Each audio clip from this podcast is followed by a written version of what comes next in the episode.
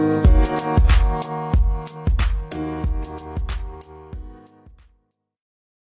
நேயர்களுக்கு இனிய வணக்கம். இந்த நாள் இனிய நாளாக அமையட்டும். இன்று இன்று ஒரு தகவல் தங்கச்சி கோ சுவாமிநாதன் அவர்களின் எழுத்து வடிவில். இதோ உங்களுக்காக. மருது பாண்டியர். சிவகங்கைக்கு பக்கத்துல ஏதோ ஒரு கிராமம். ஒரு நாள் விடியற்காலை நேரம். ஒரு குதிரையிலே அவர் வந்துட்டு இருக்கார் முதல் நாள் எதிரிகளோட போராடி அவர்கள் கையிலே சிக்காம தப்பிச்சு வந்திருக்கார். யாரவர் மருதுபாண்டியர் பரோபகார சிந்தை சிவபக்தி புலவர்களை ஆதரிக்கிற இயல்பு குடிமக்களை தாய் போல காப்பாற்றக்கூடிய தகைமை. இப்படியெல்லாம் இருந்தும் கடைசி காலத்துல அவருக்கும் எதிரிகள். பல தடவை அவரை பிடிக்கிறதுக்கு பகைவர்கள் முயற்சி பண்ணினாங்க. முடியல. ஒரு சமயம் திருக்கோஷ்டியூர் பெருமாள் கோயிலுக்கு எதிரே உள்ள ஒரு மண்டபத்திலே இவர் தங்கியிருந்தார். அது எதிரிகளுக்கு தெரிஞ்சு போச்சு. ஊர் எல்லைக்கு அவங்க வந்துட்டாங்க அப்படிங்கிற செய்தி இவர் கேட்டுச்சு. உடனே ஒரு குதிரைக்காரனை கூட அழைச்சிக்கிட்டு புறப்பட்டார். வலது கையிலே சிலந்தி உண்டாகி வேதனை கொடுத்தது. அதிலே ஒரு கட்டு போட்டுக்கிட்டு புறப்பட்டார். அப்படி புறப்பட்டுத்தான் மறுநாள் காலையிலே அந்த கிராமத்துக்கு வந்து சேர்ந்தார். ஒரு கூரை வீடு. அதுக்கு முன்னாடி ஒரு வயசான அம்மா கோலம் போட்டுக்கிட்டு இருந்தாங்க. அங்க போய் குதிரை நின்னது. அந்த அம்மா நிமிர்ந்து பார்த்தாங்க. மருது பாண்டியரை கம்பீரமான தோற்றம் அவங்க மனசுலே அன்பை உண்டாக்கிச்சு. யாரப்பா நீ? உனக்கு என்ன வேணும்? அப்படின்னு கேட்டாங்க. அம்மா எனக்கு பசியா இருக்கு. தாகமா இருக்கு. ஏதாவது இருந்தா கொடுங்களேன் அப்படின்னார். ராத்திரியிலே தண்ணீர் போட்டு வச்சிருந்த பழைய சோறு இருக்கு. வா போடுறேன் அப்படின்னாங்க. அதே மாதிரி அன்பா உபசரிச்சாங்க. அம்மா ராத்திரி பூரா நான் தூங்கலே. இங்கே மறைவா ஒரு இடம் கிடைச்சா குதிரையை கட்டி போட்டுட்டு தூங்கலான்னு பார்க்குறேன் அப்படின்னார். அதுதானா பெருசு? வீட்டுக்கு பின்னாடி ஒரு கொட்டகை இருக்கு. அங்கே குதிரையை கட்டி போட்டுடுங்க. படுத்துக்கங்க. யாரும் தொந்தரவு பண்ண மாட்டாங்க. குதிரைக்கும் தீனி போட்டுறேன் அப்படின்னாங்க.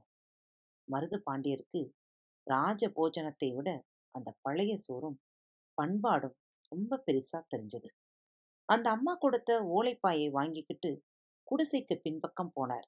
குதிரையை கட்டினார். பாயை விரிச்சு படுத்துக்கிட்டார். பக்கத்திலேயே குதிரைக்காரனும் படுத்துக்கிட்டான்.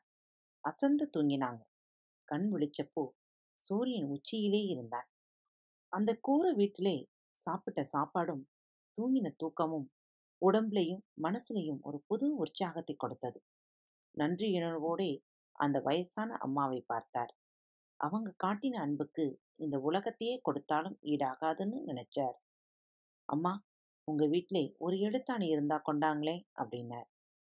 என் பிள்ளைகள் ஒரு விசேஷத்துக்காக வெளியூர் போயிருக்காங்கப்பா.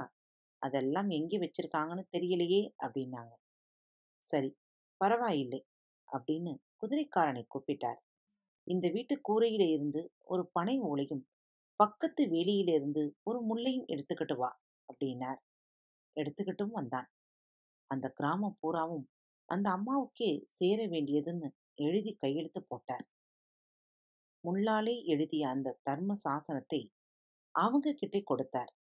அம்மா சிவகங்கை சமஸ்தான அதிகாரிகளுக்கிட்டே இதை நீங்க கொடுத்தா உங்களுக்கு ஏதாவது அனுகூலம் உண்டாகும்னு சொல்லிவிட்டு குதிரை மேலே ஏறி போயிட்டார்.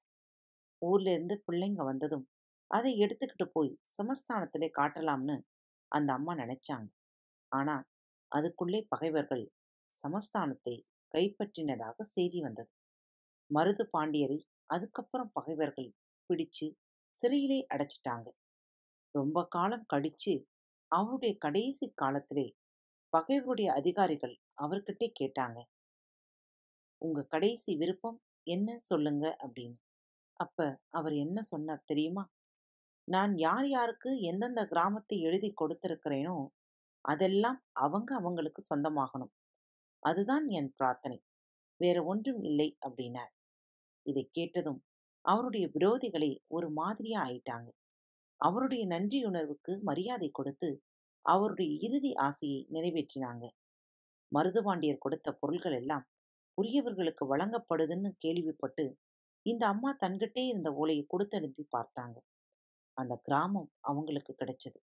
அப்படி கிடைச்ச கிராமம்தான் பழஞ்சோற்று குருநாத நீந்தர் தன் வீட்டிலே பழைய சோறு சாப்பிட்டது மருது பாண்டியருங்கிற விஷயமே அந்த அம்மாவுக்கு அதுக்கப்புறம்தான் தெரிய வந்ததாம். கையிலே கட்டுப்போட்டிருந்த நிலைமையிலேயும் கூரையிலே இருந்து எடுத்த ஓலையிலே முள்ளாலை முகமலர்ச்சியோடே அவர் எழுதின காட்சி ஞாபகத்துக்கு வந்தது. அந்த அம்மா சாகிற வரைக்கும் அதை சொல்லி சொல்லி ஆச்சரியப்படுவாங்களாம். அப்படி வழி வழியா வந்த செய்திதான் இன்றைய தகவல். இந்த தமிழ் தாத்தா ஓவே சா ஒரு கட்டுரையில எழுதியிருக்கிறார். இது மாதிரி சமாச்சாரம் எல்லாம் இன்னைக்கு தகவலா தான் நாம பேசிக்க முடியும். நேர்ல எங்க பார்க்க முடியும்? ஒரு ஆளு ராத்திரி நேரத்துல வந்து ஐயா நான் வெளியூர்காரன். இன்னைக்கு ராத்திரி மட்டும் கொல்லப்புறத்துல உங்க கொட்டகையில படுத்துட்டு காலையில போயிடுறேன் அப்படின்னா சரினார் வீட்டுக்காரர். இவன் விடியறதுக்குள்ளே அங்கே கட்டியிருந்த குதிரையை திருடிக்கிட்டு அது மேலே ஏறி தப்பிச்சு போயிட்டான். காலையிலே எழுந்திருச்சு பார்த்தார் வீட்டுக்காரர். அதிர்ச்சி அடையணுமில்லே? அப்படி அடையல. ஏன் சார்? உங்க குதிரை காணாம போனது உங்களுக்கு வருத்தமா இல்லையான்னு கேட்டாங்க. இல்லைன்னார். ஏங்க? காணாம போனது குதிரையா இருந்தா தானே சார் வருத்தப்படணும்? அது கழுதை சார். இருட்டில் அடையாளம் தெரியாம ஓட்டிக்கிட்டு போயிட்டான். நானே அதை யார் தலையில கட்டலாம்னு பார்த்துக்கிட்டு இருந்தேன் அப்படின்னார். மீண்டும் அடுத்த தொகுப்பில் சந்திக்கலாம். நன்றி வணக்கம். வணக்கம் நேயர்களே. திருக்குறள் வழிகளி பக்கத்தை சப்ஸ்கிரைப் செய்யாதவர்கள் சப்ஸ்கிரைப் செய்து கொள்ளுங்கள். ஃபேவரட் பட்டனை அழுத்த மறக்காதீர்கள். உங்களது கருத்துக்களை மெசேஜ் பாக்ஸில் ரெக்கார்ட் செய்தோ அல்லது இமெயில் முகவரியிலோ தெரிவியுங்கள். மீண்டும் சந்திப்போம். நன்றி. வணக்கம்.